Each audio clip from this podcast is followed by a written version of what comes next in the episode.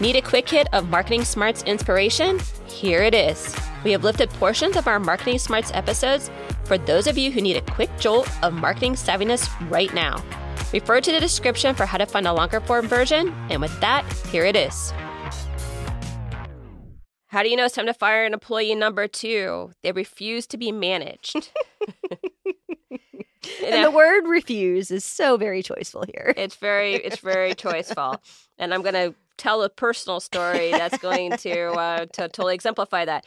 But, you know, and, and I just want to be clear though, that this doesn't mean that they're not responding well to your micromanaging.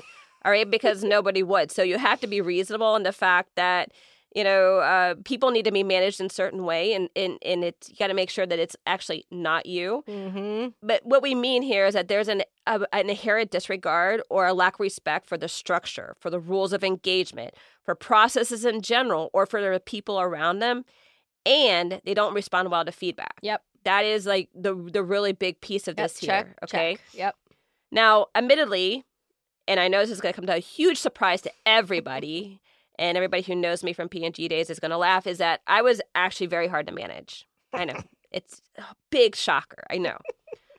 but I was always trying to push the status quo. I had a very direct approach. I didn't take well to the word no at all. All right. So I was kind of like, you know, my managers would tell me, like, oh, gosh. I mean, it's just, they just knew that, you know, I was always going to be pushing it.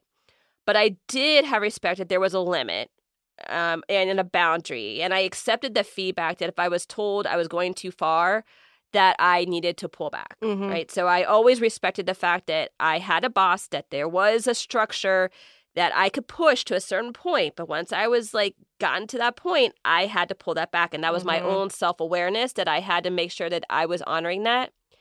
Now, the good thing is is that I had really good results, right? So mm-hmm. they allow me to push a little bit more because I always deliver and I delivered in a big way.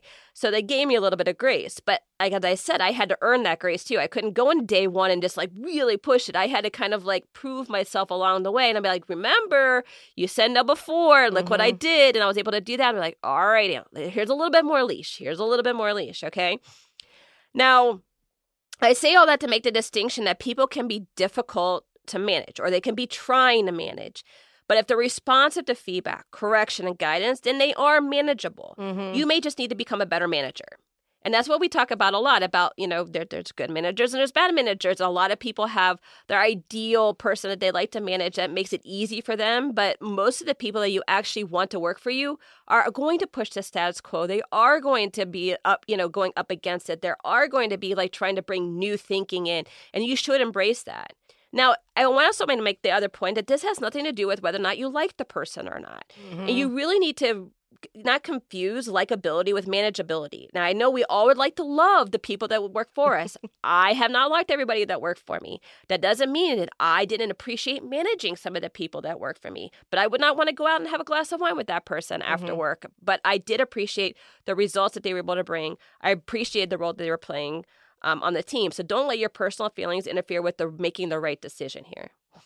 Yeah, I, I mean, I think all of those are really good points, and I think that uh, this one, the setup is right of making sure first that it isn't a you issue right. or a personality issue.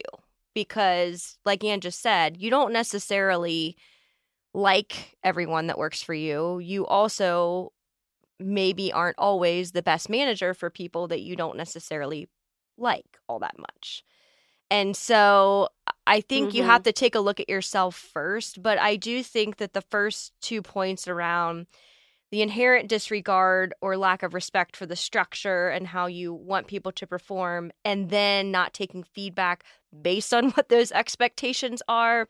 Yeah. Those are the really critical things. And I think when you boil it down to that, it gives you a lens to look through where you can fairly quickly assess that. Because I do think that there are a lot of people that don't play well with others and it it really is for those very specific reasons. They think that they know the way to do it, and they think if they bulk the system and they're the squeakiest wheel and all these things, or they know better than everybody else, Yeah. right? yeah, that they can get their way. And in fact, they've probably had success. So that's the point Mhm. of this of this episode, right? Is to make sure that we're all clear on not letting people get away with the behavior for so long and firing them when it really should happen.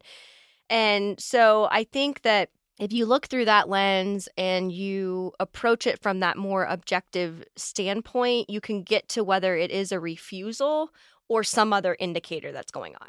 Yeah, I think that's that is a really good point. Um, that you have to really manage the fact too that you can have personality conflicts. Mhm. This, the objective here is not to make everybody just like you or make everybody little carbon copies of you, No. but to bring out the the best in people. And and sometimes it's good to you know kind of fuel that rebelliousness and you Mhm. know and, and and that could be a really good um way to spark your organization or Mhm. spark your culture but it's the, the the crux of it is always and i'm going to probably use that word a lot today the crux of it is always they are not willing to accept the feedback Mhm. and adjust accordingly Mhm. when you provide it out there and assuming you've set again very clear directions and Mhm. expectations for how to behave within the organization because they can't read your mind Yeah, and and also don't take the excuse that this is just who I am. oh yes yeah we if you, yeah, if, if you're going to take that excuse you have to go back and listen to all the personal brand uh, episodes that we have and do all the personal brand worksheets and then you know we'll have that conversation Yeah, exactly. Yeah. All right how do you know it's time to fire an employee number three they can't get on board with the team culture april Always the culture, culture police. police, here we go well, and I mean here, you know, the saying about one bad apple is really true. Um, but it can also be a little bit judgmental because it assumes the person is then doing something wrong and this may or may not be the case. It might just mm-hmm. be that it's not a good fit with the culture. So similar to how we talk about personal brand that your characteristics are neither good nor bad, that's similar to what we're saying here is they are who they are and that doesn't fit with the culture of the organization. So for example, and this is always the example that I love, if your team's culture is candor and a person can't give or accept feedback and doesn't have a willingness to get comfortable to that because that isn't nat- anyone's natural state of comfort. Mhm. I always love that excuse too. I just I really don't like confrontation. yeah Um that's going to be a cause for dysfunction, right? So as people start to try to interact with a person that is not going to get on board with the candor of the team, you're going to have all kinds of breakdowns both for those people and for you as the manager and for the person that is Mhm. on the team. And so I think that a lot of times because we want to err on the side of not building teams where we're all exactly alike or all the inclusivity and- yeah, yeah, and not trying, you know, yeah, and not cutting somebody out because they're different or making sure that everyone feels appreciated and valued. I mean, those are all important things to Mhm. some degree, right? But here what we're saying is it's a it's the person that just when they're in the room to the earlier point Ann made about, about anxiety that you all of a sudden your anxiety spikes because you're like something's going to happen yeah. right? And when it comes to culture, culture is a really hard thing to build and a really easy thing to break. And so making sure that you hold yourself and your team accountable, every member, regardless of whether you have someone that's a little bit more of a black sheep, you have to make sure that you hold them to that. And okay, if they have a hard time, but they're willing to get training or hmm you know, practice. If it's a confrontation thing, or, you know, if it's giving feedback in general, I just don't like to do that, or I'm, I have a hard time taking it, but you can get them to work on it.